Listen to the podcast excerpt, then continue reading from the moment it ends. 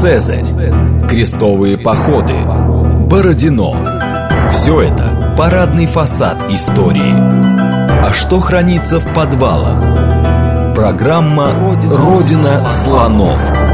То, о чем ученые обычно не рассказывают, потому что их не спрашивают. Программа предназначена для лиц старше 16 лет. Добрый день, это «Родина слонов», программа об исторических мифах, об истории, которую мы не знаем, о тех фактах, которые вполне очевидны для ученых, но по разным причинам прошли мимо нас. Меня зовут Михаил Родин. А сегодня у нас, э, можно сказать, радостная программа, потому что она приурочена к хорошему событию, к выходу а, книги «Россия во французской прессе периода революции и наполеоновских войн». И в гостях у нас сегодня один из а, соавторов книги, Николай Промыслов, а, кандидат исторических наук, научный сотрудник Института всеобщей истории Иран и про проректор Государственного академического университета гуманитарных наук. Добрый день. Добрый день, Михаил. А, мы сегодня будем говорить, в принципе, по теме книги, но мы ее сузим. Мы будем разбираться в том, как вообще была устроена пресса в конце 18-го, в начале 19 века. А есть ли у этого периода, наверное, вот с этого вопроса начну, какой-нибудь отличительная главная черта от того, что было до этого? Потому что пресса возникла раньше э, в Европе. Э, ну, на самом деле, э, Пресса, конечно, возникла раньше, но э, именно вот накануне револю... французской революции, во время революции, она получила новый толчок, потому что во Франции стали происходить э, бурные события, и об этих событиях вся Европа хотела узнавать, хотела узнавать максимально быстро, максимально подробно, и э, здесь главным, часто единственным источником хоть какой-то информации, достоверный или нет, отдельный вопрос, э, становились газеты – газеты, выходившие как во Франции, так и в других государствах вокруг. Угу. Вот, наверное, в этом, э, то здесь именно вопрос такой интенсивности подачи информации, интенсивность передачи информации э, и стало тем новшеством. Здесь э, можно отдельно поговорить о технических, э, технической стороне вопроса, э, потому что она как раз еще пока не менялась, но вот вскоре после того, как наш период закончился, там произошли большие перемены чисто технологические, которые повлияли на самом деле на, и на содержательную часть. А, хорошо, а вот мы говорим про Францию, но тем не менее Европа большая, и есть ли какие-то ну, национальные атлетические, отличительные черты? Да, национальные отличительные черты есть и в большом количестве. Значит, ну, начать, наверное, надо с того, чтобы сделать такое э, предуведомление. Да? Э, когда мы говорим о газетах, нужно всегда помнить, что это коммерческое предприятие. И это важно, потому что вот э, в некоторых странах, там, в частности в России, время от времени возникали ситуации, когда э, в разные периоды были ситуации, когда газеты были так, в чистом виде органом донесения неких э, мыслей государства насчет окружающих событий. А во Франции, в Германии, в Англии газеты тоже были такими органами донесения э, точки зрения правительства или политических сил каких-то, но они в первую очередь были коммерческим предприятием, поэтому они должны были их владельцу приносить прибыль. И как ну, такая небольшая иллюстрация, даже когда император Наполеон э, в 1810-11 году задумывался над тем, чтобы центральные парижские издания конфисковать в казну. Ну, конфисковать через выкуп. А, чиновники, которые прорабатывали технологию этого э, решения, как это, собственно, нужно сделать, сколько заплатить, э, кого принять на работу, кого не принять, э, везде во всех документах подчеркивали, что это делается для того, чтобы государственный бюджет получил больше доходов. А, вот так. То есть даже они в бюджете должны были приносить э, деньги. Ну да, очередь. то есть их предполагалось mm-hmm. забрать в казну для того, чтобы они стали еще одним источником доходов. Э, несравнимым по масштабам с э, там, какими-нибудь налогами, с, да с любым видом налогов. Но, тем не менее, вот этот момент подчеркивался. И э, любые чиновники э, местные, когда писали, э, вели переписку с, э, скажем, там, префекты департаментов или супрефекты писали в Париж и обсуждали в том числе содержание газет местных, они всегда э, подчеркивали, вы же понимаете, что э, собственник должен зарабатывать деньги, поэтому для него очень важно, и дальше там следовала некая аргументация. То есть то, что это коммерческое предприятие, это было вот для всех абсолютно очевидно, это было само собой разумеющееся, и это накладывало отпечаток, на, кстати, на э, все, на всю технологию организации. А хорошо, это вот во Франции они были частными. Они, то есть, везде... Кстати, тут уже вопрос собственности, это другой вопрос. Они везде были коммерческими предприятиями в этот период. И в России, и в германских государствах. В германских государствах в, тоже. В ну, то есть, везде бывали государственные газеты, случались. А, в России э, выпускали государственную газету в начале XIX века, но на французском языке. Э, это был такой продукт на экспорт так сказать. Ну, хотя, собственно, и для своего дворянства тоже по-французски, в общем, многие читали. Очень многие. Ну, из тех, кто умел читать, вообще...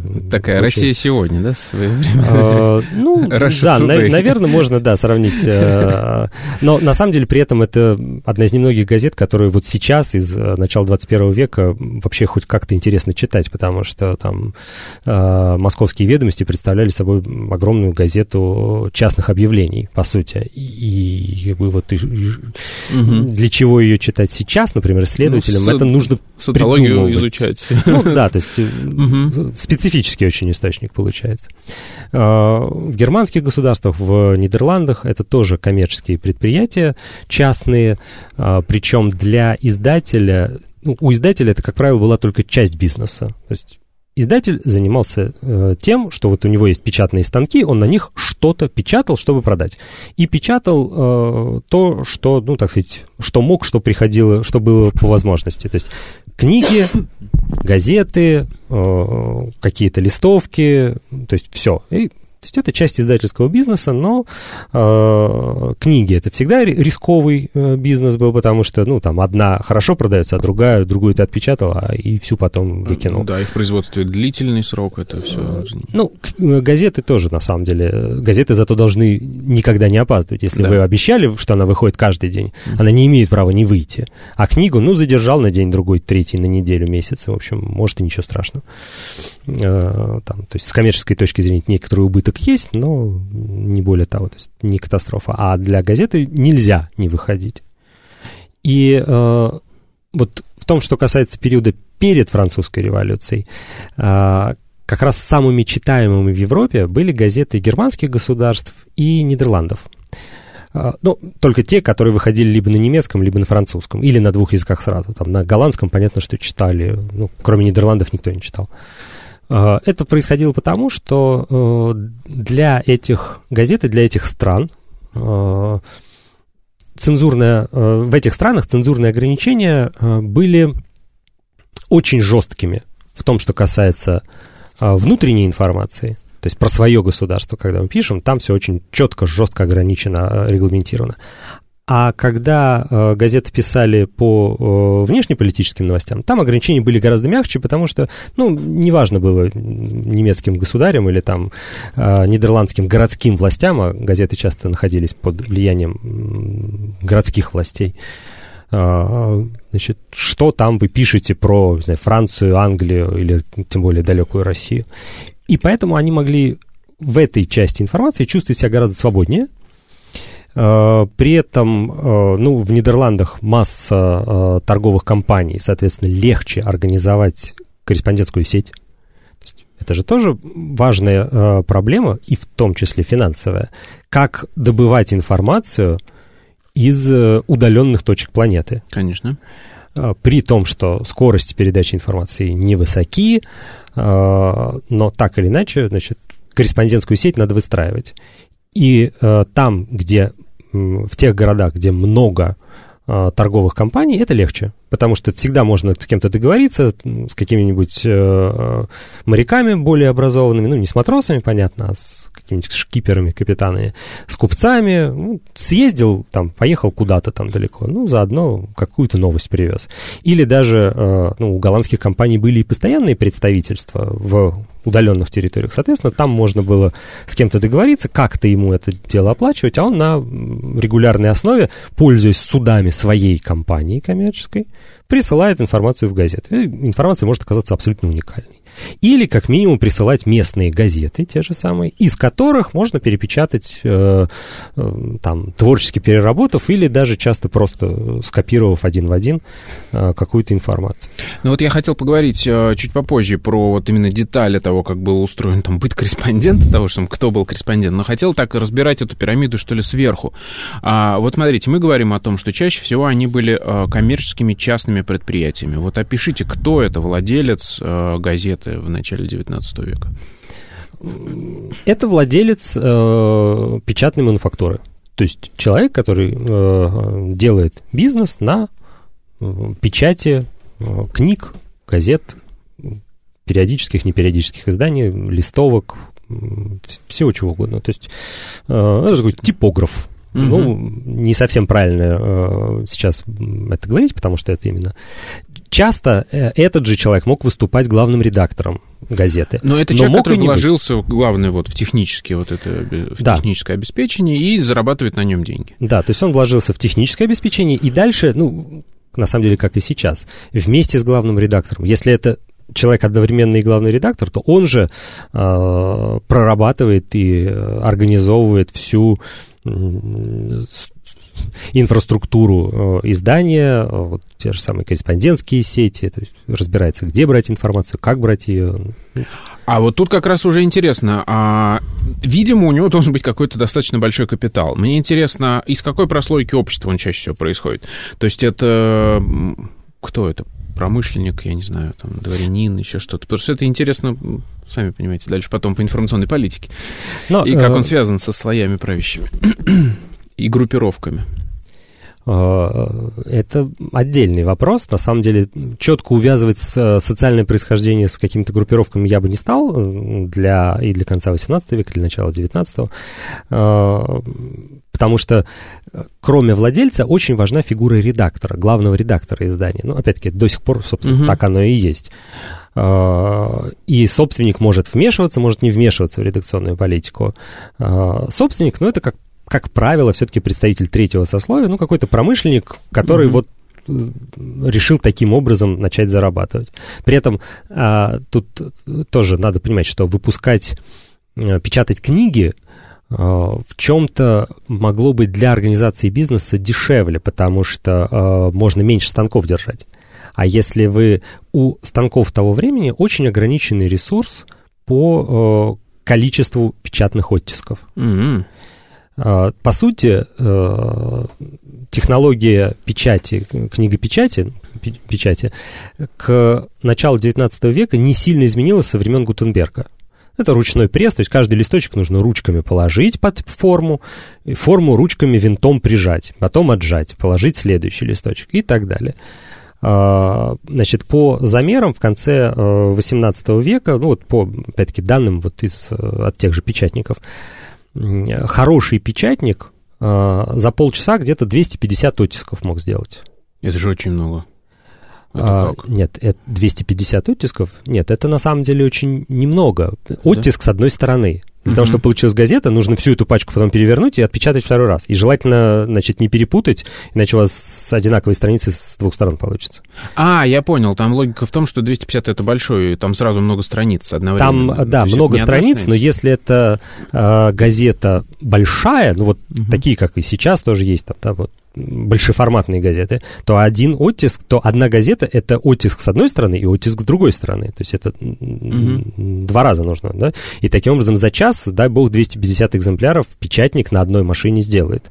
А до этого эту форму надо набрать, а набор это э, вручную, то есть просто взять буковку и воткнуть в нужное да, место. Это долгий кропотливый труд. Это долгий кропотливый труд. И если вы хотите печатать одновременно на нескольких станках, то вот у вас наборщиков должно быть столько, сколько у вас станков. А на самом деле даже больше, потому что большую печатную форму э, один наборщик набирает больше, чем за день. Если он вот один работает, да, то есть если они работают вдвоем, то меньше, чем за день. Угу.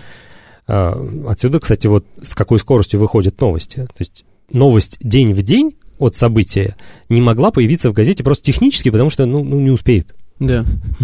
Вот, э, набрать не успеет, отпечатать не успеет, ничего не успеет.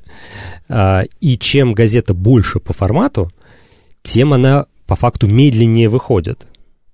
да, потому что, опять-таки, если у вас газета в полный лист, то вы ее отпечатываете, значит, с двух сторон, Да. э, и это значит, что у вас ее набирают вдвое дольше, чем газету половинного формата. Ну вот, и, так сказать, отсюда арифметика. То есть газеты меньшего формата, они Мгм. по факту оказывались оперативнее. Но если она меньшего формата, в ней, естественно, появляется, помещается меньше новостей. А, Вот. Тут, соответственно, возникает вопрос у редактора отбора информации. Что берем, что не берем. Нет, напоминает сейчас, может быть, оф топ ну, что называется, но я еще, когда начинал работать на телевидении, было такое большое ограничение, что а, кассеты дивикамовские, они были там что-то... Большая кассета, типа 24, что ли, минуты. Соответственно, ты, когда снимаешь новостейный сюжет, а, ты не можешь оператора просить снимать все. Ты должен выбирать, что тебе снимать, что нет, что поместится в репортаж, что нет. А э, деды рассказывают, что когда-то там вообще были пленки там по 5 минут, и, соответственно, ты снимаешь практически, ну, вот как у тебя потом в монтаже выходит, так ты и снимаешь.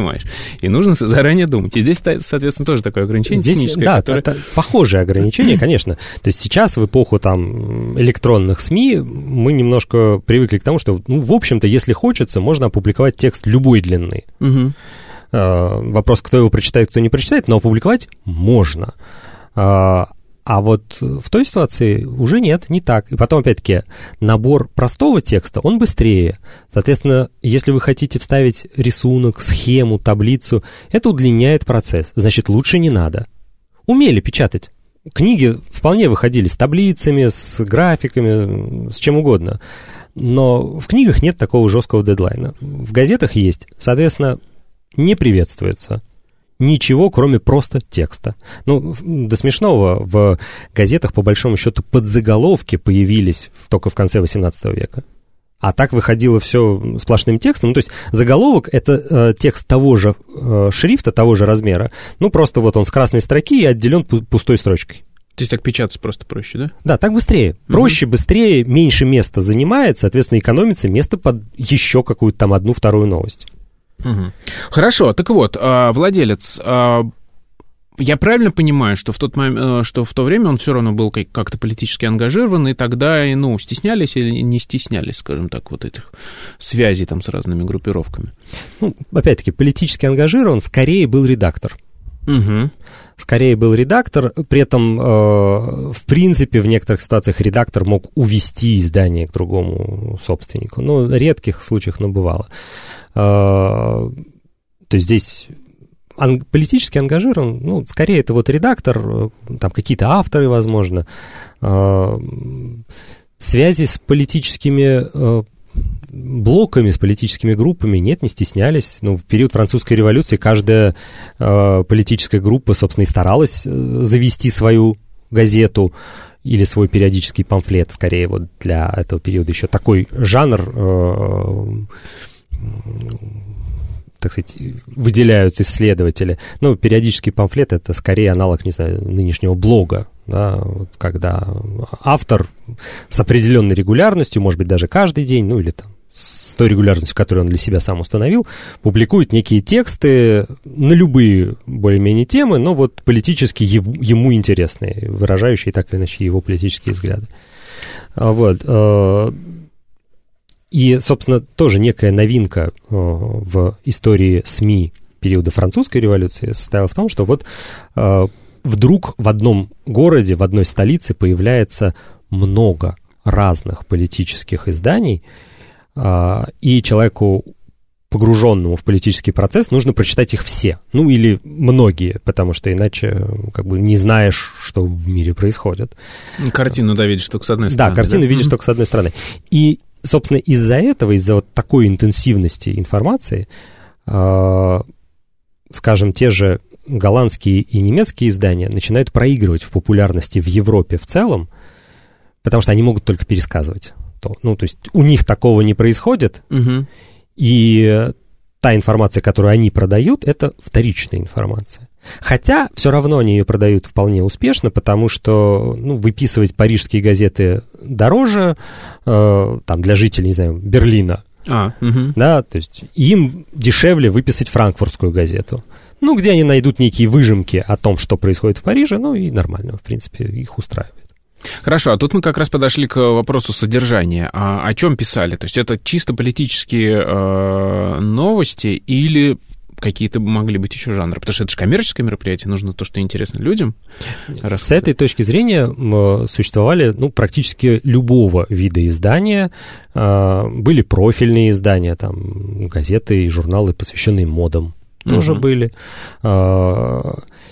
Очень популярны были э, публикации или издания, связанные там с театром, с театральной жизнью, с литературой, литературные альманахи. Очень популярный вид. Поэтому, нет, с, с этой точки зрения изданий много, они разного жанра. Э, я тут скорее говорю про информационные издания, угу. Э, ну, потому что в них политическая жизнь, собственно, да. и бурлит. И вот, ну, политические памфлеты, которые были только в период революции, и, в общем, где-то к концу революции их все уже повыбили. Вот, ну, яркие политические лидеры там тоже как-то позаканчивались. А, вот, ну, и, соответственно, газеты стали в чем-то скучнее, но зато, э, но зато, так сказать, короче. Да, то есть, потому что там, не знаю, в газете того же Бобёва иностранных новостей, ну, не найти почти. Он не писал угу. об этом. Он писал о том, что ему интересно том, как надо там, Францию переустраивать.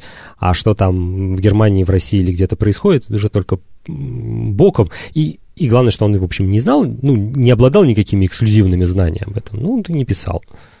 А что выгоднее с коммерческой точки зрения? Издавать информационную политическую газету или вот какие-нибудь там театральные это зависит от организации бизнеса, на самом деле, так же, как и сейчас, да, что выгоднее, газета «Ведомости» или журнал «Бурда Мотон»? Хороший вопрос. И главное, что этот вопрос э, как тогда, так и сейчас являлся коммерческой тайной, угу. и э, не все архивы сохранились изданий, поэтому здесь вопрос выбора, такой, сегментирования рынка, тут уже мы в экономику сейчас совсем уйдем. А, вот, то есть были информационные газеты, которые, информационные издания, которые, в принципе, вроде выходили неплохо, а потом начинали разоряться.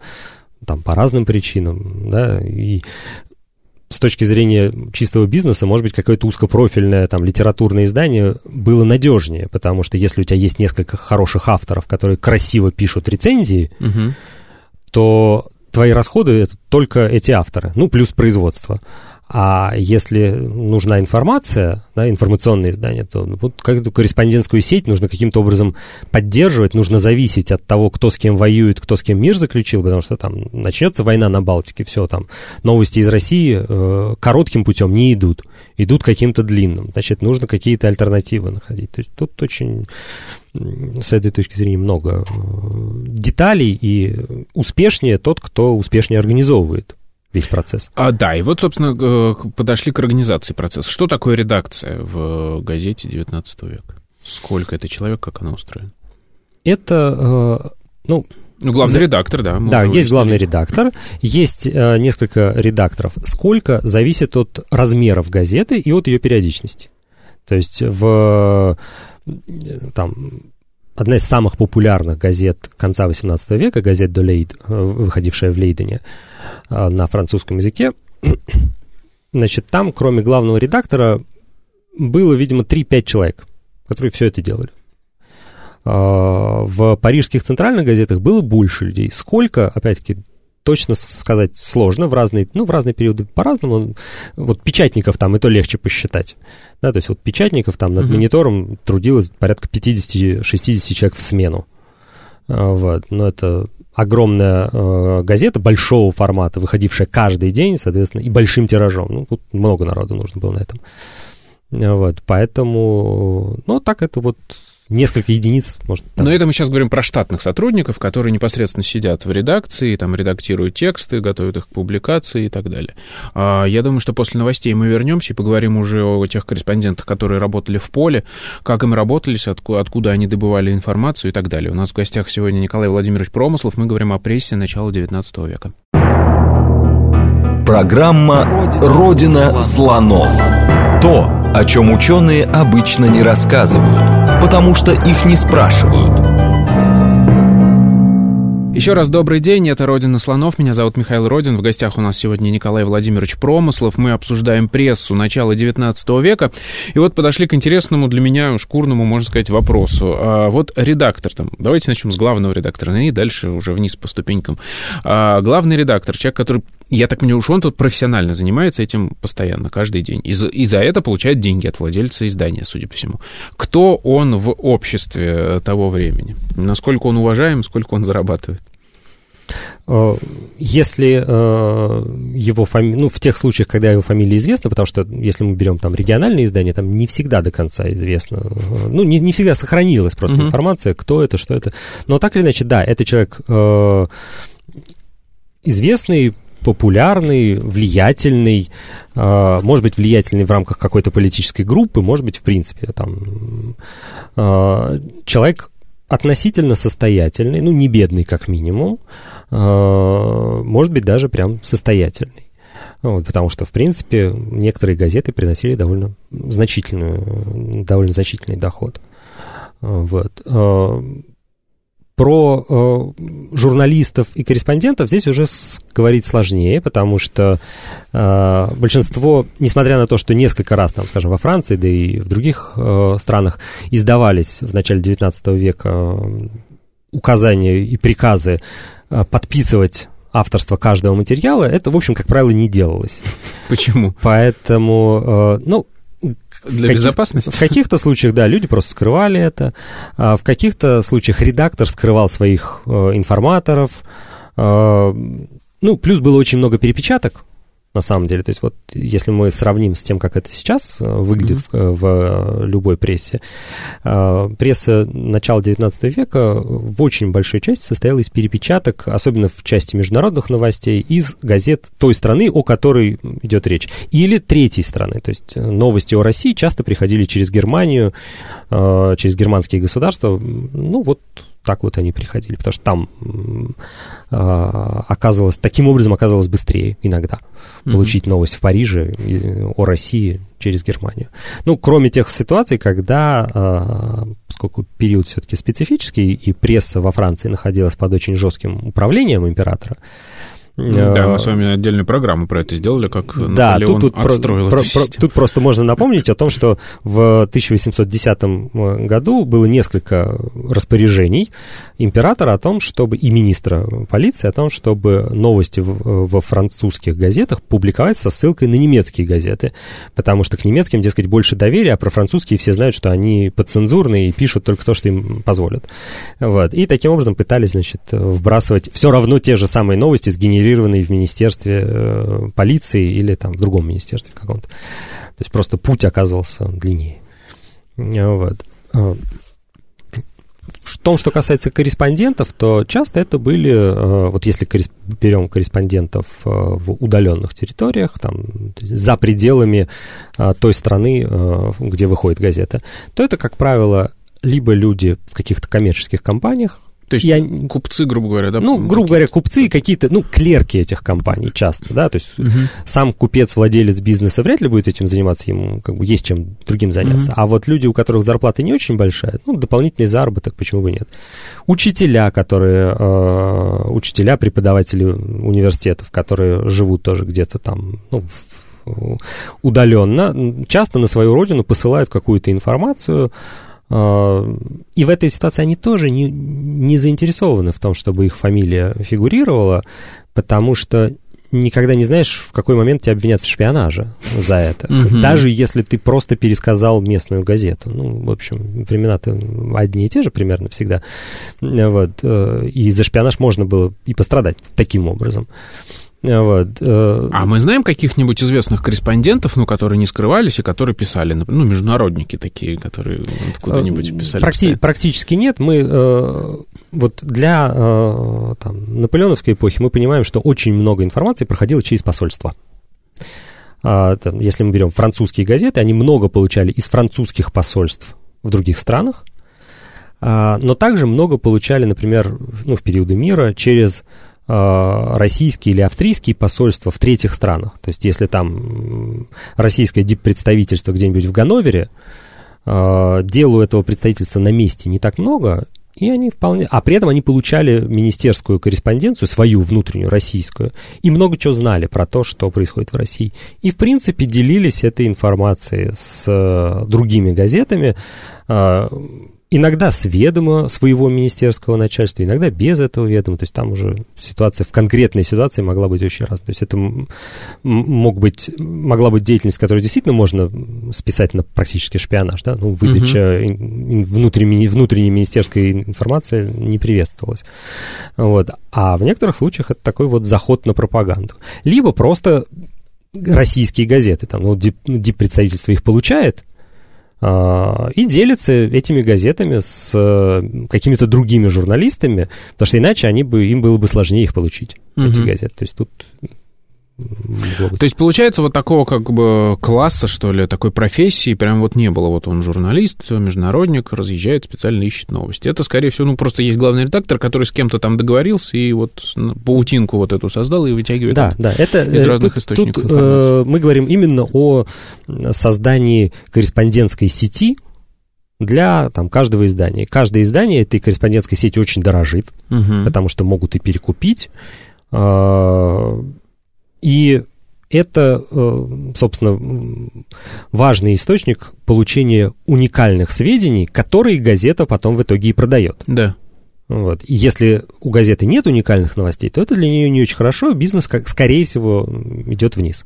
Но это мы говорим как бы про международные новости. А если вот, например, да, у нас, э, ну, бурлит там французская революция, у нас постоянно что-то происходит в Париже, мне кажется, тогда-то вот в Париже-то должен быть какой-нибудь корреспондент, который только этим занимается, ходит там на все эти... Ну, у парижских газет, конечно, были свои да, корреспонденты, да. да. То есть журналист для того времени живет, скорее всего, там, где работает. Да, да. То есть и тогда, да, тогда он... И он профессионально, он вот этим зарабатывает себе Но э, это были люди, опять-таки, профессионально занимающиеся написанием текстов. Угу. Он мог сегодня писать пьесу, завтра роман, а, послезавтра вот новости в газету. Ну, собственно, и до сих пор немало журналистов там в Европе и в Америке время от времени выпускают какие-то книги. Угу.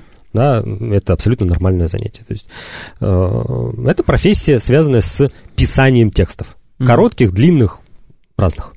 А есть информация там, ну, гонорары, например, вот сколько стоит там заметка, статья? Сохранились эти а, И такой информации очень мало.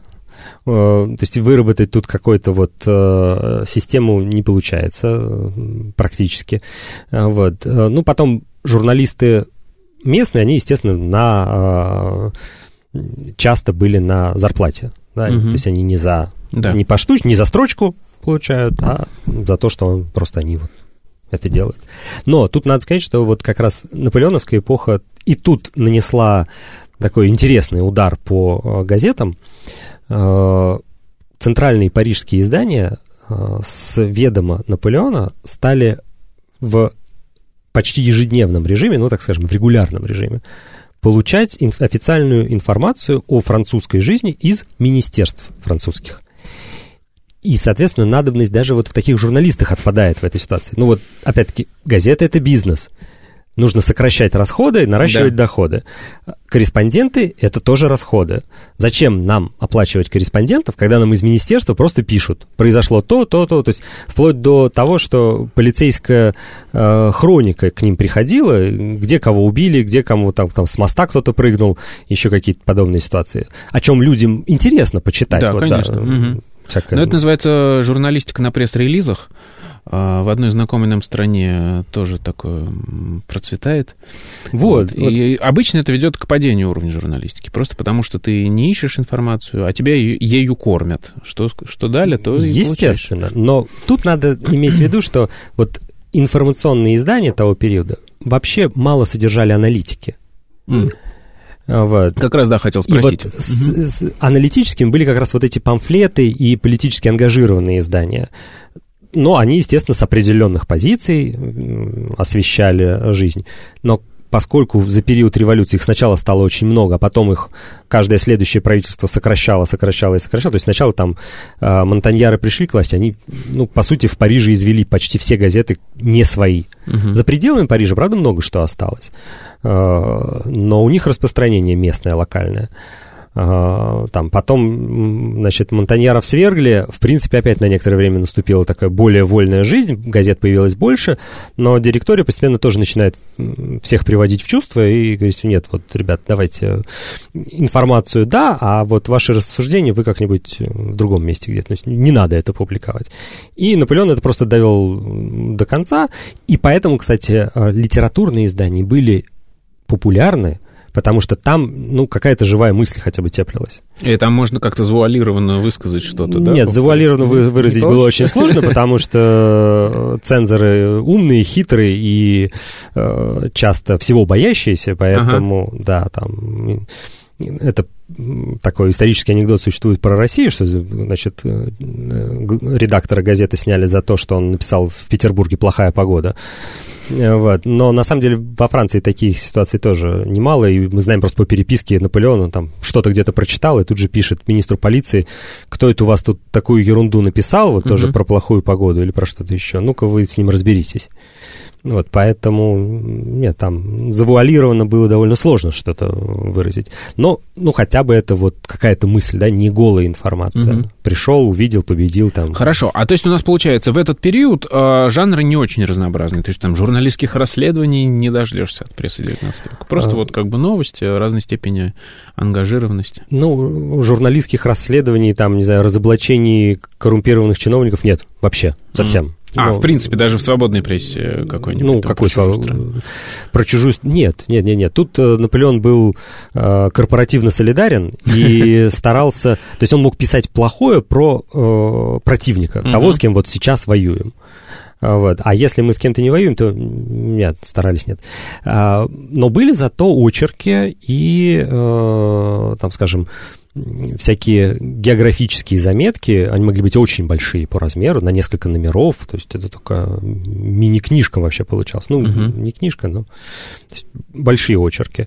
А, но это были тоже, как правило, пересказы, резюме, очень обширные, но резюме каких-то книг о путешествиях. Там, например, mm-hmm. вот путешествиях Кука, там, пути, большое путешествие Биллингса по Камчатке и Российскому Дальнему Востоку, вот там в мониторе потом несколько номеров про это путешествие э, было, была такая одна большая длинная заметка.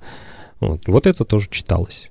А, например, вот какая-нибудь политическая программа, да, ну вот какой-нибудь там политический деятель решил написать эссе, как он себе видит, как нужно устроить Францию после революционной. Он может прийти в газету и сказать, вот Давайте-ка. Ну, значит, если мы говорим про период революции, когда такое, да. в принципе, еще было возможно, то у него, скорее всего, была какая-то родственная газета, угу. да, в ней он, естественно, что-то мог писать. Ну, то есть это уже как бы аналитика, ты оцениваешь там состояние общества, какие-то там проблемы выявляешь. Ну, прям чтобы аналитика, ну, аналитика, да, то есть, ну, это в этом же жанре примерно. Они, конечно, больше такие многие лозунговые были угу. и, так сказать, в тексте по ближе к э, тексту публичных выступлений. Да, вот, кстати, что еще э, в этот период, в период революции начали, и потом не сильно, даже не сильно закончили, э, газеты публиковали э, выдержки из э, заседаний парламента. Угу. Ну, там, генеральных штатов, э, Национальной ассамблеи, как, как бы она ни называлась, там, до Совета 500. Потом уже, конечно, меньше, как правило, публиковались э, выступления министров на таких заседаниях. Дискуссии уже нет. А вот в тот период еще такой свободный, а могло бы, мог возникнуть какой-нибудь диалог между газетами? Там вот один деятель написал свой памфлет, да, безусловно. а в другой ему сказали, вот он там написал, он не прав, потому что. Да, да, да, нет, ну, полемика, конечно, угу. шла и довольно жаркая по внутренним вопросам. Вполне. Хорошо, а вот потом э, Наполеон-то гаечки подзавинтил. А как вообще цензура была устроена в начале 19 века? Мы говорим даже о технических проблемах, ну, то есть это долго набирать. Прежде чем набирать, видимо, кто-то приходит, вычитывает. Как это в разные периоды времени было ну, устроено? Значит, вот смотрите, во-первых, изрядную часть новостей газеты получают от государства. Да. Ну, тут уже цензурировать ну, особенно уже, нечего. Да. То есть там, а, поскольку направлялась эта информация в, не, в несколько изданий, интересно сравнивать, вот э, кто как опубликовал. Угу. Но, как правило, э, просто кто-то публикует информацию чуть более пространно, кто-то начинает ее поджимать, чтобы, опять-таки, больше поместилось. Да. Вот, у кого-то там формат э, в полный лист, у него, значит, он может побольше слов написать. У кого-то в пол листа, ну, тому, значит, он тот, тот поджимает. А, вот. Формально при Наполеоне цензуры не было. Угу. И она, ну, по факту она была, э, так сказать, постпечатной. Угу. Вот. То есть никто э, каждую публикацию не подписывал цензор к печати. Хотя на самом деле, э, чем дальше, тем больше чиновники э, Министерства полиции просто внедрялись в редакции. Они высаживались туда, это нигде не афишировалось, но все знали, кто он такой.